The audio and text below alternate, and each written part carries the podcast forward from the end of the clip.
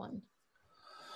Uh, welcome to Guy Aitchison's Reinventing the Tattoo Community. This is going to be a, a, great show. This other regular show. So, you, so okay, so you might be watching this uh, on Facebook or on YouTube or wherever. The Reinventing the Tattoo Community is the best place. Otherwise, head over to the Reinventing the Tattoo YouTube channel. It's brand new and it's fresh, and we seriously have like less than 100 people on there so far. So please uh, like it, uh, give it a follow uh, share it around because it's uh, like I said, it's, it's, brand new, it's fresh. So, uh, but it always will have the latest content that we're putting out there, free uh, care of our sponsors. It's pretty crazy. And uh, yeah, anyways, um, let us know in the chat room how this is working for you, where you are beaming in from. And I'm going to uh, start hopping kind of in the background here. Chris Martin was born and raised in Greensboro, North Carolina and now works at Tres Leches Studio in Oakland, California. Chris started in the fine art scene, which led him to the San Francisco Bay Area, then later allowing him an apprenticeship in tattooing. Chris has an amazing in-depth style in tattooing he calls African American traditional. Chris builds the story, connects the ideology, symbolism, and superstitions of American traditional tattoo art and the African diaspora, giving American traditional new narratives and culture.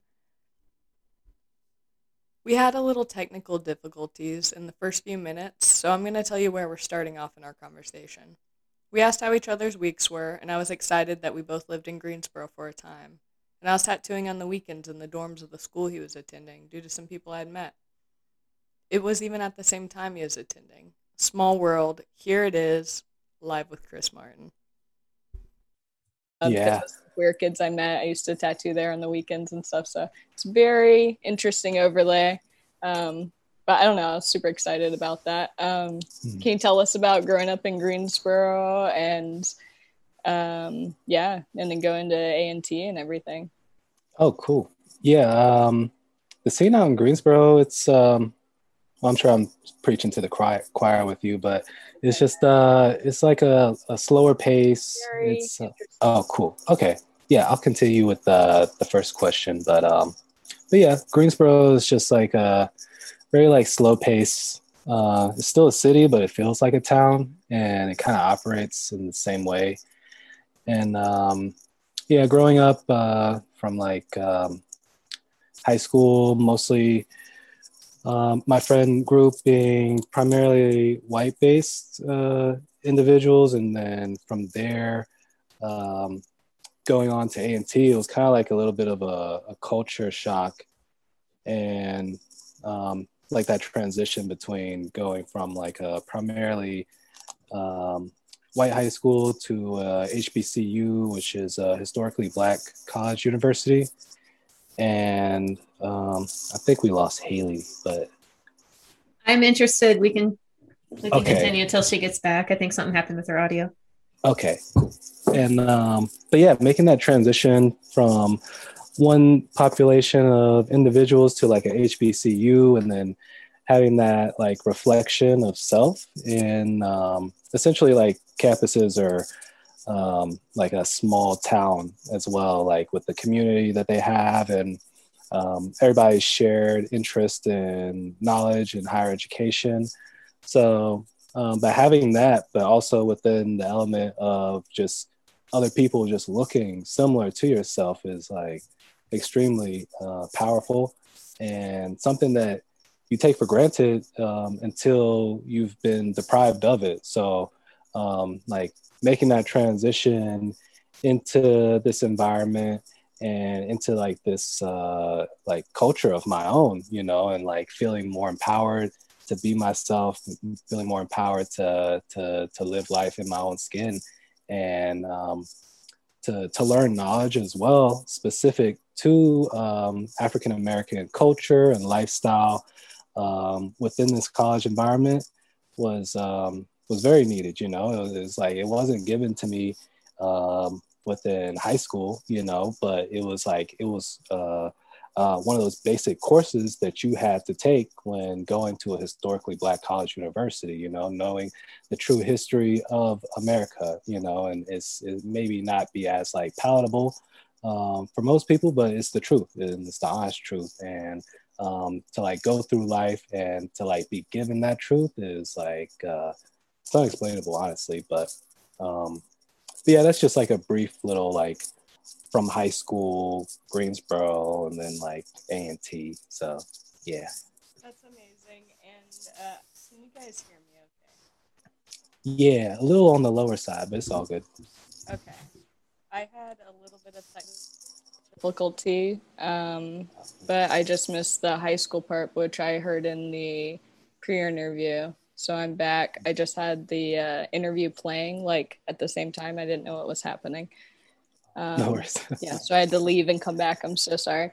Oh, no, um, so your time in A&T, were you always interested in artwork? Is that what you went to school there for? Um, honestly, no. I didn't start off uh, enrolling into college like like pursuing art, but I mean, I'd always been making art um, leading up to going to college, and um, it was like uh, my first. I remember it being like my first achievement within the arts, being like uh, like one of those dare um, like you know the dare program you go through yeah. it and then at the end of it you know you, you, they give you i think like a diploma like a booklet and um, i think we had a competition to see who could draw up the best illustration for the cover and um, i like done this uh, this dare lion with uh, like his claws poking out of the like some some air force ones Sick. yeah, it was awesome. And uh, so I won that competition. It was like it kind of like planted like a little seed that um, perhaps you can do something with this and take it a little bit further. But and then um, my mom being so like uh, advanced within like crafting and um, uh, my dad also being like having like a strong art ability as well it just kind of like cultivated me to like feel comfortable with it um, since like an early age like my earliest memory of like making art is my mom just like holding my hand and like walking me across the street to just like some random building to just paint. And then, um, so I've always had like confidence uh, within art, but it was um, like going to A and T. Like I saw like leaving high school, I started like a small business with my mom because um, I was wearing her beanies all the time, and all the homies were like, "Yo, like, can I get like a custom like red, black beanie, like uh, like this and that. And then like after a while, it's like after like the fifth request, I was like, maybe I should like turn this into a brand, something that's like uh, has an image, uh, a logo that people can identify with.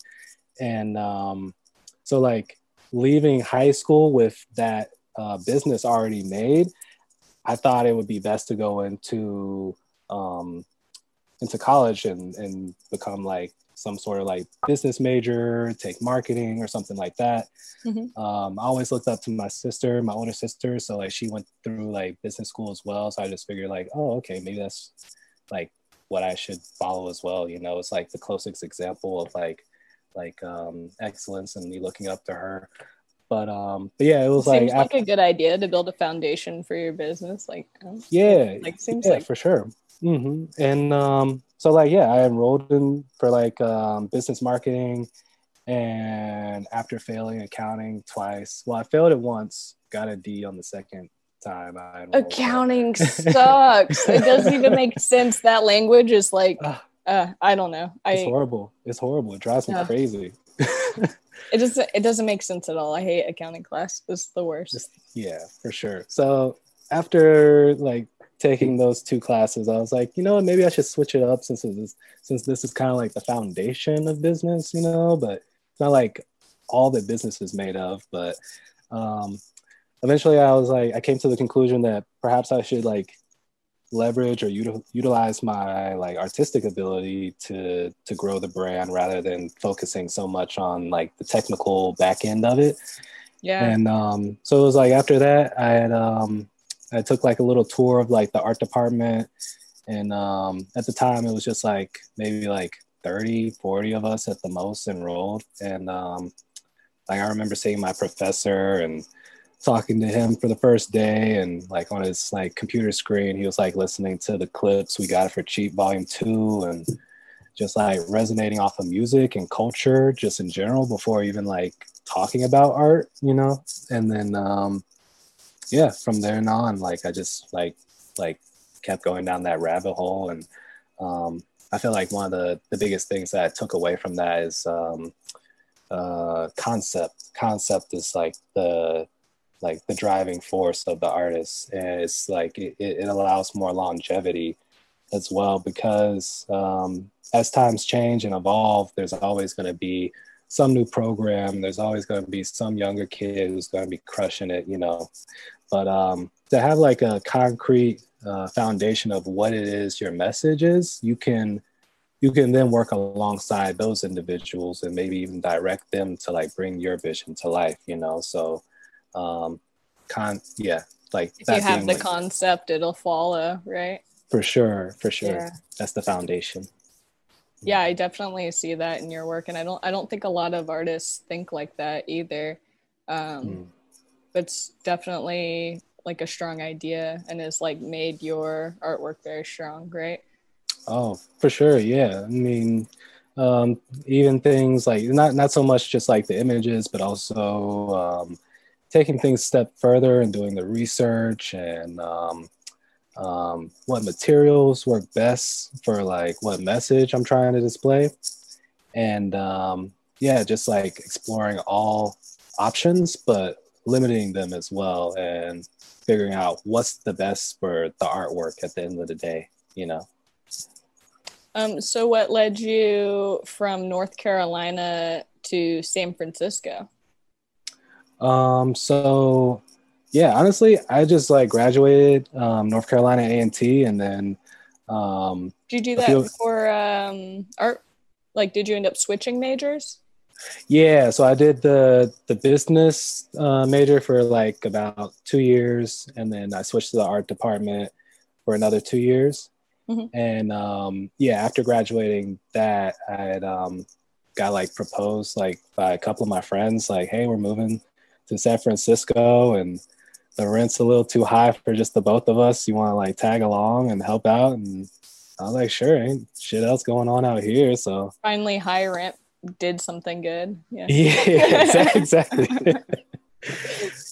and um, so yeah, we just all packed our bags. I like delivered some pizzas out in Climax, North Carolina, for like six months. Got my money up, and yeah, after that, quit my job and never looked back well, I look back a few times. go back to visit sometimes. Yeah, yeah you know, exactly. not like look back.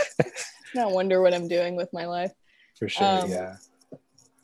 Um, so around is it like whenever you first moved um to San Francisco, uh you guys started with the blackmail Art Show?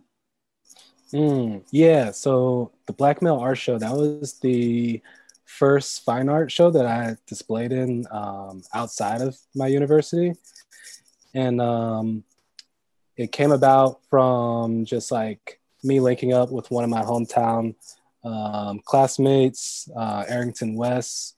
Um, he also goes by Ace. And um, yeah, like he had moved to San Francisco maybe like four years before me. And um, like after I moved out here, I linked up with him and he was doing all these like different things that were already like so very much involved in like the culture of the art scene in San Francisco and Oakland.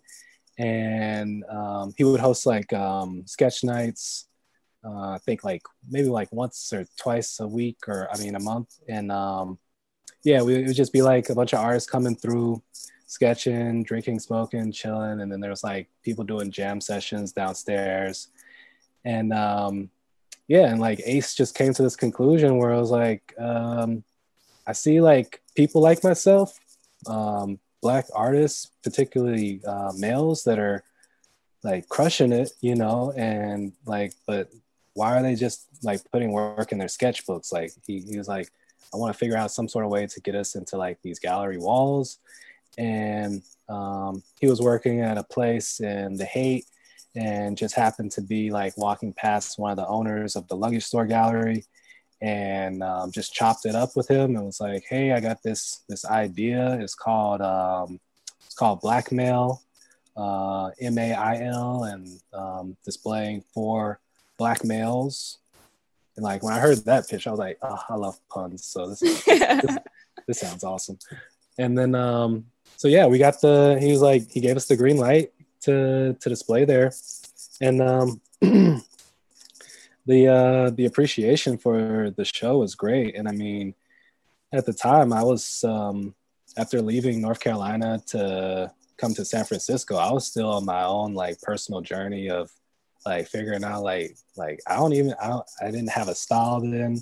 I was mostly honestly doing photography, like leaving school, and um, was really trying to find some sort of work within like photojournalism, which is like slowly dying. But um, but yeah, I made the move out here, and then Ace proposed this show, and I'm just like, oh shoot, like what am I even about right now, you know? And um, like having that separation from the South and from back home, it's just like I was like mentally going down like this rabbit hole of like, like what do I feel passionate about? And um, uh, it was like one day I was just like taking a break from work and like just trying to feel inspired some type of way. And um, ended up coming across bb king's documentary and just like like super inspired by the story of like being raised within the South in slavery, coming up out of that, using this guitar as this tool of freedom, and it coming from like this birth of the blues, which ultimately came from slavery, you know. So it's almost like this uh is like the same tool that suppressed BB King he used as a tool to to uplift himself out of slavery and um, it was just like it was the most beautiful thing ever. And um, I just like remember going to my sketchbook and just like going in on like different designs, like super inspired. And then the next day, just waking up with a bunch of designs that spoke of the South, spoke of cotton in particular, and um, eventually like connecting these dots and being like, oh, well, maybe I should take these designs and take it a step further and put them onto like this medium of cotton and also reclaim this material and use it as a way of like freedom and liberation, you know, as BB King did. And um, so, yeah, just like uh, I remember uh, I had grabbed like a couple of like, um, there were like tablecloth sheets from my parents' house, like before I left uh, to go out west. And honestly, I just thought I was going to like cut them up and turn them into t-shirts or just do like random things with them. Yeah. But um, it was like they were so big and they were so like I was like it was like the perfect like uh, canvas for me to work with, you know, and it's like a, a way for me to get my message uh, louder, bolder, and like more in people's faces and and like before leaving home, like my mom gave me a quick little tutorial on how to like uh, do like certain stitches and stuff like that. So I had my sewing machine with me, and it just like felt natural to just take the designs that I had from that sketchbook and just basically bring them to life on a larger scale on these banners. And yeah, after the first display with blackmail, it's just like the feedback was like pretty awesome. So, did you um, sew all the tablecloths together, or did you like stitch in? Um, do I have an image of that? No, I don't think I have an image oh. of that. I have an image of the the gallery, but yeah, uh, you just you stitched the tablecloths together and then painted the images like a quilt. Uh, so the technical process, which I like later found out because I didn't even know what the process was called because I was just basically freestyling this. I was just like, I was gonna, I'm just gonna take a white square of fabric and take a black piece of fabric and I used spray glue and I just cut out the image and like slapped it to the other sheet and um, the process technically is called applique, which is just like layering of fabrics. Is so, that what you did on the um, that banner with the swordfish lady? Yeah, so that's that's okay, all fabric. Yeah. Okay. Yeah, yeah, that's really nice. Yeah, I didn't know that's how you did that. That's incredible. Can you see it? Mm-hmm. Okay. Uh, I can't see it myself. Oh, okay. I think. oh, I see it now. Yeah. Okay. Good. okay. Cool. Mm-hmm. Yeah. So the technical process is called applique, but it's just basically like uh, this is just like a white sheet of fabric that's stenciled and cut out, and then I just glued it to the black backdrop. And um, after that, I take the sewing machine and I do like a zigzag stitch. And the zigzag stitch is essentially uh, creating the lines like in the details oh. of the face and and everything else. Yeah. I thought you uh, painted that. That's amazing. oh no, yeah, that's all. That's all uh, with the sewing machine, and um, it's also very similar um, uh, in a way to tattooing. It's like uh, um, like the motion of the the needle going up and down, and um, being able to um, match your hand speed with how how fast you're moving the fabric across the needle um, similar to how you would like match that same speed of like perhaps a voltage to whatever needle grouping you're using. So with the sewing uh, machine, you have that pedal, you can go faster or slower, right? Too. Yeah, that That's adjusts. a different kind of control, but mm-hmm. definitely feels the same, very similar. Oh yeah, for sure. Mm-hmm. Um, let's see. Let me. So this art show goes on today, still, doesn't it?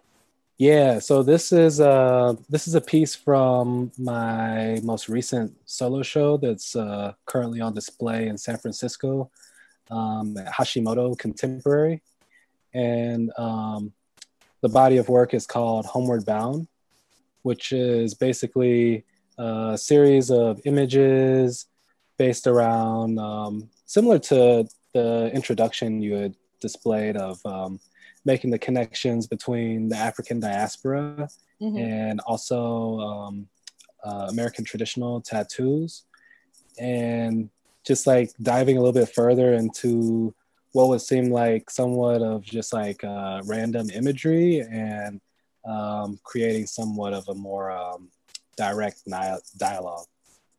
Wow, that piece is huge too. Like you can't tell, you can see it in this image in reference to these other ones. That's incredible. Mm-hmm. That's uh yeah, that's I think that's the biggest piece that I've pulled off so far. It's um one of my favorites, honestly. yeah, it's amazing. Um so how did you am I still sharing? I am not. Okay, good. Um how did you um get into American traditional um in the first place to evolve it and change it? Mm-hmm. Um, yeah. So let's see. yeah, like growing up in Greensboro, it's like I had like a, a small group of friends that uh, had tattoos, and uh, a lot of the tattoos they had I didn't really like, and I don't I, I didn't know how to like search and find other references of of things that I would probably enjoy, and there was only maybe like two shops that um, most people went to and um, so I never really and and then also like most of the tattoos were like long sleeves, like they were like very big cohesive pieces, and um, not really having any other like references other than that. Mm-hmm. And um, my parents also just being like um, not so much into tattoos, it kind of like discouraged me most of my life to even start collecting them um, just to like be respectful of them. And um, uh, my dad, he actually um, he does a lot of different odd jobs here and there, um, but he was doing this one trip where he's like basically expediting and um, you just travel all over the US and you get like called to like drop off certain packages in certain places. And um, I remember it was like one day he just came back and like he like lifts up his arm and he's got like this like American traditional eagle on his shoulder. Oh. I was like, wait, what? What is what is who, who are you and what is this tattoo on your shoulder? and uh he's like, yeah, I got it uh, to commemorate my my time in the, the army, you know, the Air Force. I'm like, oh yeah, that's badass. And like just secretly in the back of my mind, like, you don't know what you just opened up. you just opened up some worms, the cameras right now. And so um that was literally like my permission, permission to run with this. For sure. and like literally that was like the first time I'd ever seen an American traditional tattoo up close. Um, and to see like that tattoo on a on on brown skin, like like that's like profound, you know. So um, and then like I was like, oh, like doing like me doing my thing, like I'm researching, like going down the rabbit hole and whatnot. I'm like, yo, this is like this is amazing. It's like I don't have to like get a full sleeve at once. I just get all these tiny little tattoos and like kind of look the same, and they kind of just build up to the same narrative, you know. Mm-hmm. And um, so like yeah, it was like before I'd even actually um, left North Carolina.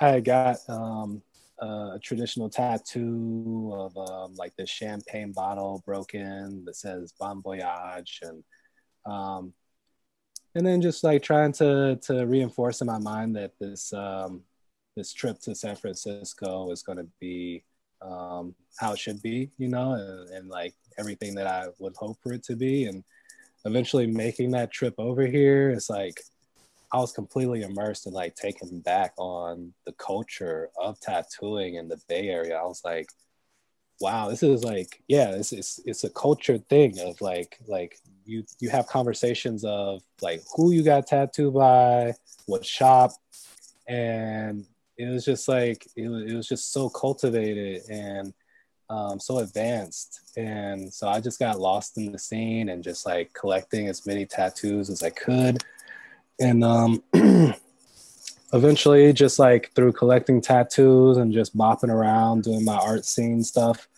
i um i eventually came uh, or i eventually was just like having like a day day off to to visit my homie who worked at um, 1am gallery. And um, if anybody knows about that spot it's like they have like this section where they sell just like basically just like spray cans of like different colors and like other things like that. Mm-hmm. And um, so like at the time I was like making these t-shirts and they had like this 360 pocket that wrapped around the bottom of it. And I just made them for like, cause I thought it'd be like a cool way for like a biking biking commuter to like have something to put like in their shirt. But um, eventually like talking to all the homies that would like get up and write, they were like, yo, this is like the perfect size to like like holster my my spray cans. So uh, so like I was just talking to them, trying to pitch one of my shirts into their shop, and um, uh, my mentor uh, at the time he had walked in, and we just chatted up, and um, I just knew that he did murals. I didn't know that there was like any um, history of tattooing there, right. and um, I think like later on down the line, I was like starting to be more uh, conscious and aware of where my money went, you know, for my tattoos. And I'm like, yo, I want to like invest in like some black artists, you know, like, and um, put some money in their pockets. And um, eventually, like through Instagram, I found out that like, oh shoot, like they just opened up a shop, and um, just started collecting tattoos and asking questions. And then one thing led to another, and then uh, eventually got my apprenticeship yeah, and, I'm sure um, once he saw your artwork, he's like, "Oh man, get in here! What do you do?" Fine artists don't make any money. but yeah, it was like, yeah, the fine art scene was like the, I guess, like initial respect that got me like through the door, basically. Mm-hmm. Um, so you're at that shop for a while and you got to work with like another like black man artist right?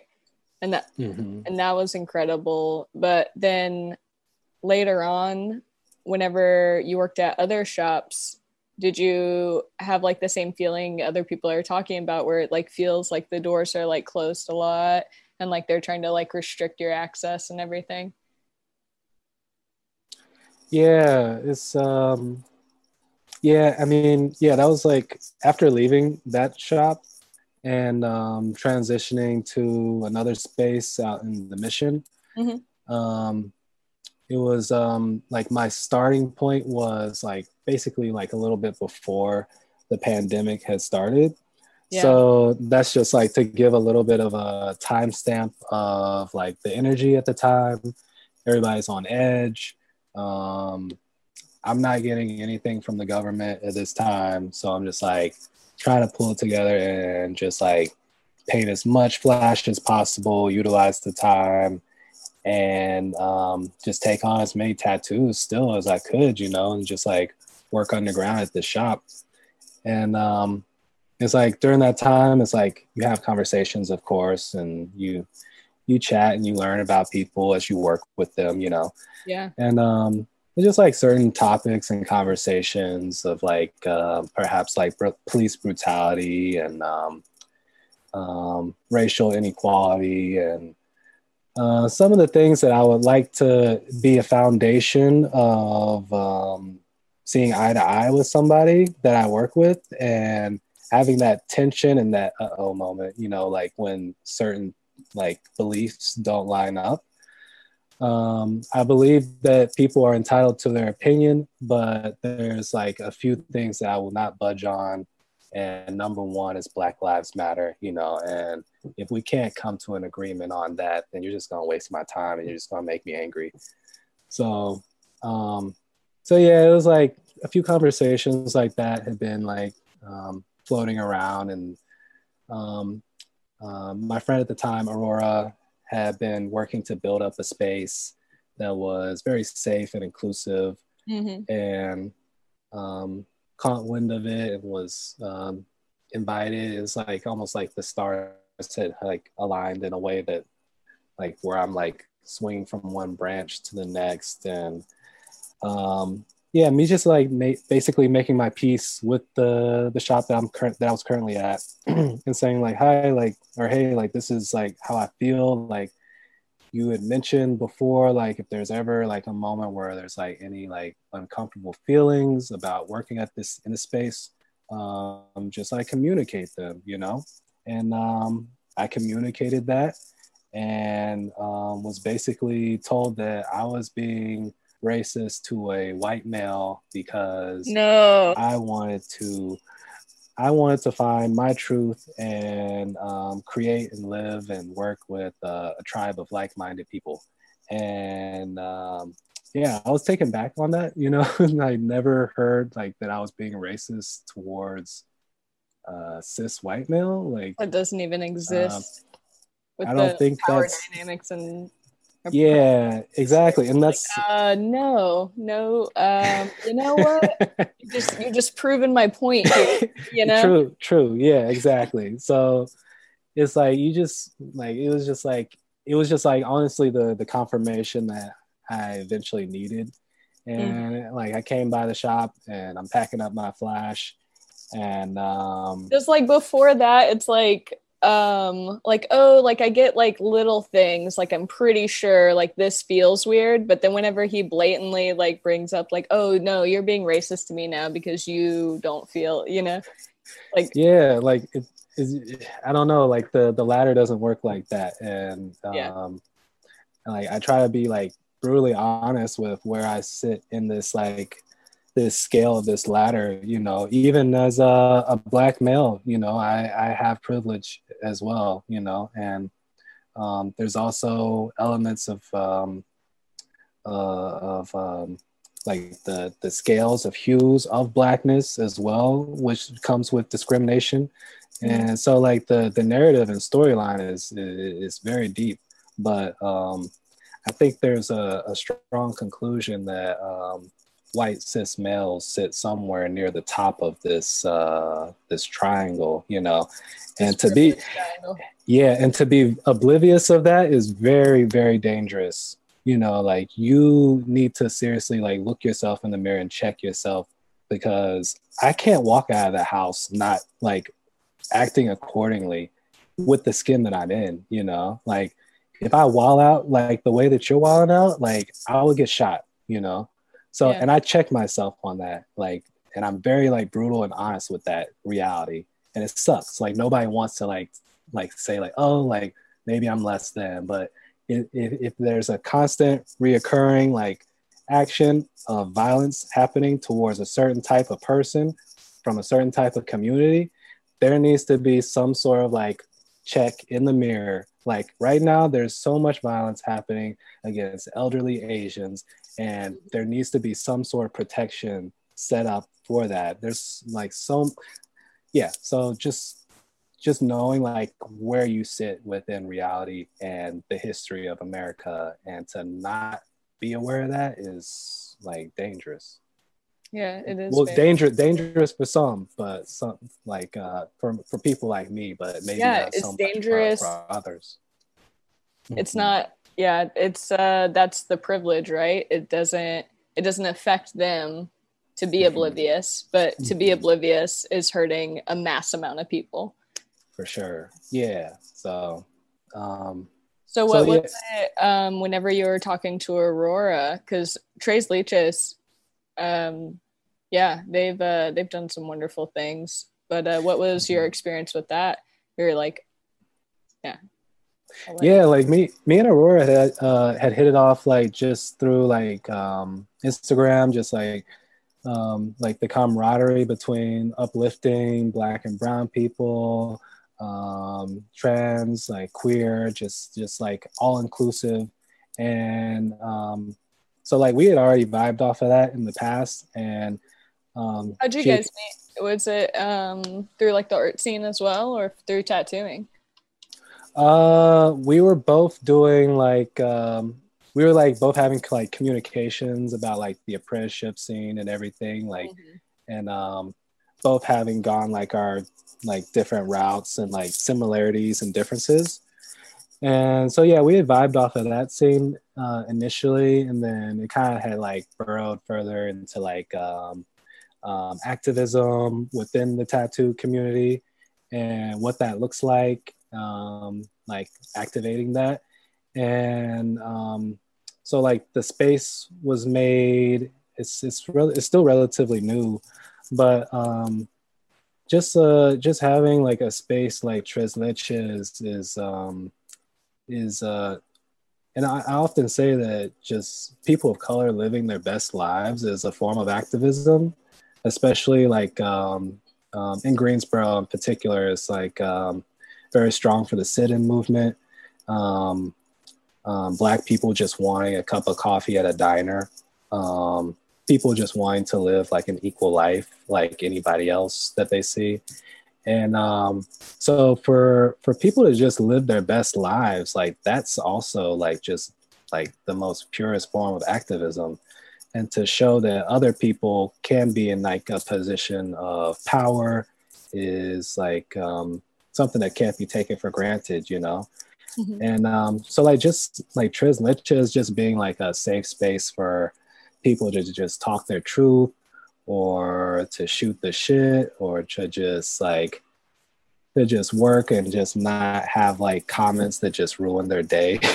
Or like having or those conversations that come up where you have to like explain everything and like hope that they understand when you say it. It's like that cringe.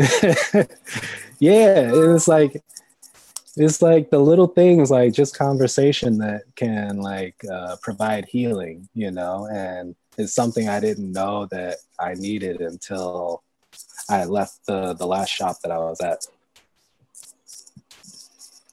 It sounds like a really nice space to be in. Mm-hmm. Um, what do you what do you see for like your foreseeable future? Like you're still working on your fine art a lot and still tattooing a lot. Is there is there one that you like more than the other between fine art and tattooing? Mm. That's a good question. I mean, they both offer so like similar things, but also very different things as well.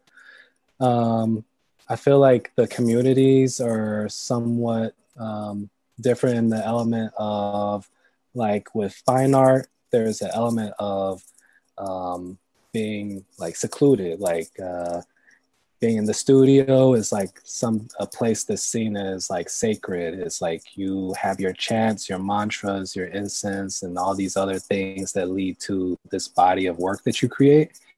And um, so it's like a very internal um, way of processing artwork. And it's also somewhat like uh, you can experiment a little bit more with the process of fine art. You can fuck around, but you can't fuck around with people's skin, you know.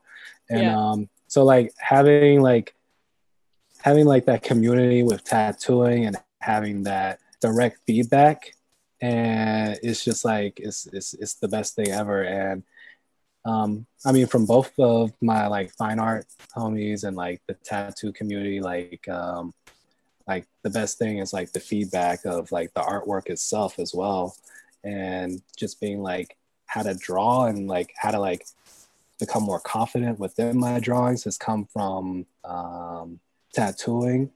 Um, but like i feel like the lines are so blurred at this point because um, a lot of people who um, initially in my like career had asked for tattoos that were banners. And sometimes i'm putting on tattoos that i didn't want to turn into a banner later on or an illustration. So it's like i feel thankful that both of those images and narratives uh, still cross and um, find like the one same inspires the other too like and it can go back and forth. Literally like one hand washing the other. And um just um through that finding some sort of like uh personal connections within um, american traditional tattooing in general and um uh, bridging that into the fine art scene, which is which I'm like very passionate with being like for the African diaspora. And ultimately creating like this new narrative that you mentioned earlier being um, african american traditional tattooing and um, basically just american traditional tattoos but with black representation but also going like just a, a tad bit further into the research and um, not second guessing the imagery that um, is seen within uh, American traditional tattoos that have been collected by sailors. So uh, essentially, you could look at a sailor and tell their their story um, through the tattoos that they collected, you know, and mm-hmm. and just something as simple as like a Popeye's anchor, you know, like that means that you crossed the Atlantic, you know. Um, certain other things like uh, if someone had a Jesus tattoo on their back, it meant that they wanted to have a, a less harsh uh, lashings from their superior if they were to act up, you know, and just imagining like what if like uh, somebody working in the fields from from can to can't and just like like still getting those lashes for like the most minor of things and like having Jesus as perhaps as this form of protection. Um, and then also I could like dive even further down the rabbit hole of like um, the conversation of religion uh, within slavery as well, and how it has been used as a form of suppression. Mm-hmm. And um, it's just so many rabbit holes, and a lot of it comes through just like not taking things for granted and just like diving just a little bit further past the surface and things that we take for granted. Yeah. Those are incredible um, parallels, the way you're able to do the research and pull this together uh, whenever I first saw your work, I hadn't seen anything like it, and I was like, "Oh my god, I got to talk to this guy." You know, like I feel like most, um,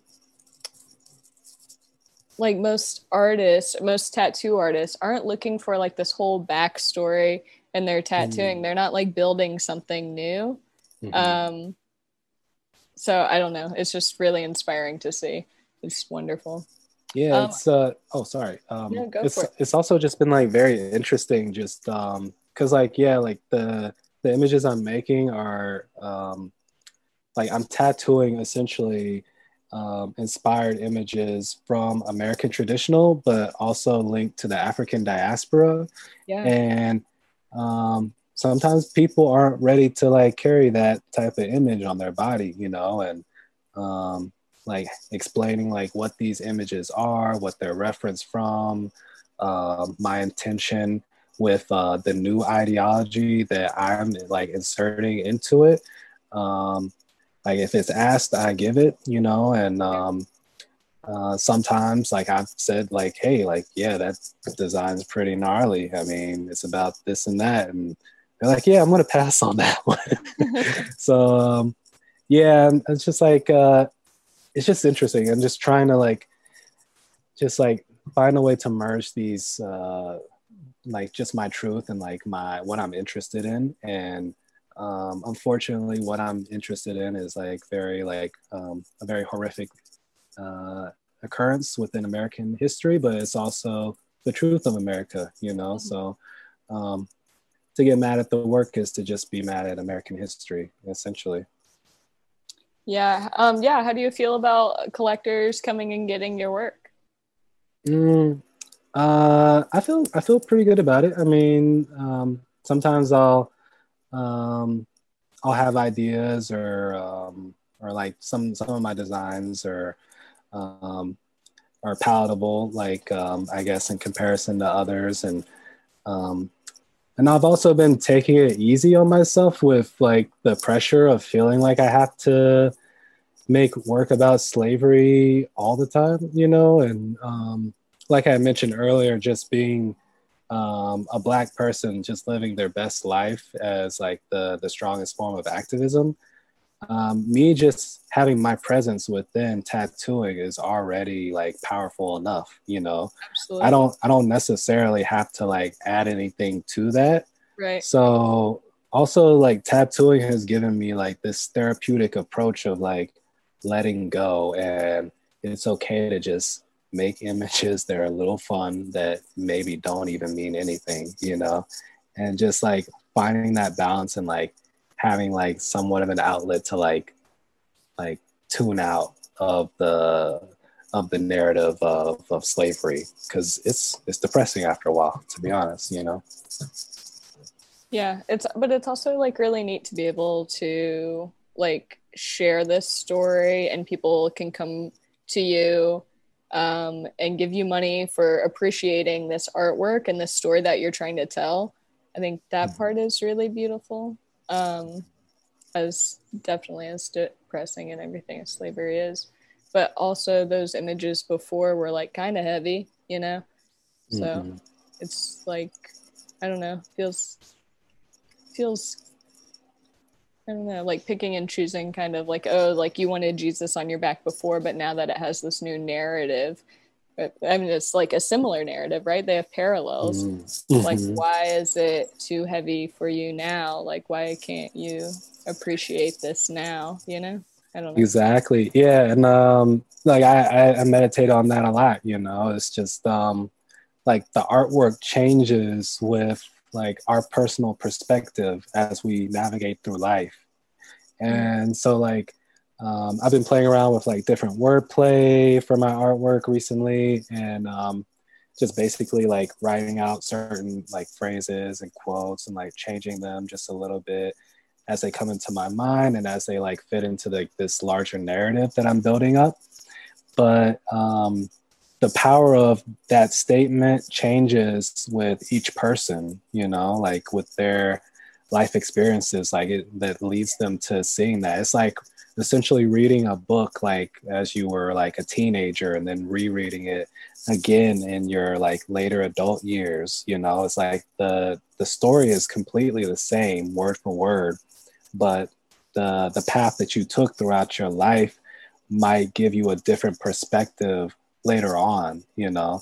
So the artwork and the images are really just like they morph and change with the perspective of each viewer like coming into that like space and like and that's what i really enjoy like about just like also just like the the element of the community within um, fine art is like you can curate these spaces and like these images and these themes into like these white walls and um, and have like somewhat of a a narrative that speaks to like a, a certain uh, topic or discussion and then having like the the other side of like um like for the opening like there was other people like somebody from north carolina actually came through for the opening and um immediately saw like um one of my illustrations of a confederate flag burning and was like oh i know what that's about.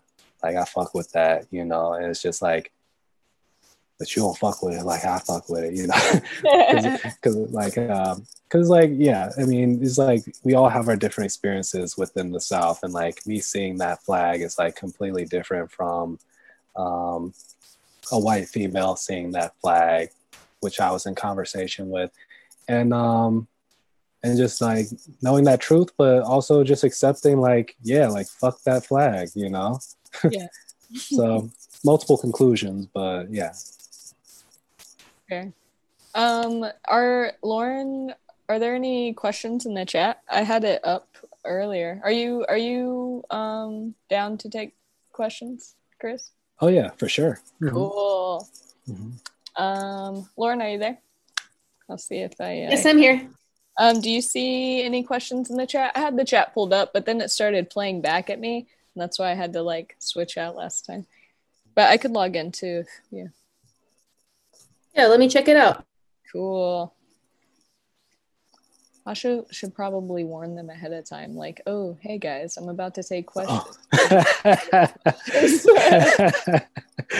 Just drop it on like, right here now. You guys have, you guys have any? better already be in there. I'm not seeing any right now, but I'd love to hear um, any um, new stuff from you. I'm definitely loving the cast so far. Great information. Cool. Um, let's see. Yeah, I definitely should give people warning. Hey, we're about to do a Q&A. How are you? people, put your questions in if you have any questions. So what's next? Do you, you have um, you continue with this art show? Do you guys work on that monthly? Um, so the art show actually closes um, on the 27th of this month. Mm-hmm. Um, I believe it's by appointment base, but um, but yeah, it's um, it's also like a, a larger narrative of uh, a film that I'll be dropping as well. Like uh, one of the banners of the Mermaid piece is um, featured in uh, a small short film um, with the homies at Flipbird Films, um, directed by my partner uh, Suzette Lee, and um, yeah, it just um, it just talks about, or it doesn't talk about, but it implies um, the systematic racism within um, the tattooing community and uh, specifically within this style of American traditional and it being related to, of course, like the African diaspora and that constant tension and clash of like these, like perhaps like walls or these waves that are constantly being like thrown at us. And um, a lot of the imagery is inspired from like journaling throughout like uh, 2020 and like that therapeutic process and certain different sketches here and there. But, um, but yeah, I'll be dropping that on my Instagram page like later on this month. Oh, I can't wait to see that. That sounds incredible. You guys, I yeah. did have a cool question that just came in. Oh, cool. Um, for Chris. Do you have a particular vision and what kind of perspective you want to portray with your ne- unique fusion of traditional tattoo style? Hmm. Do uh do I have a particular vision?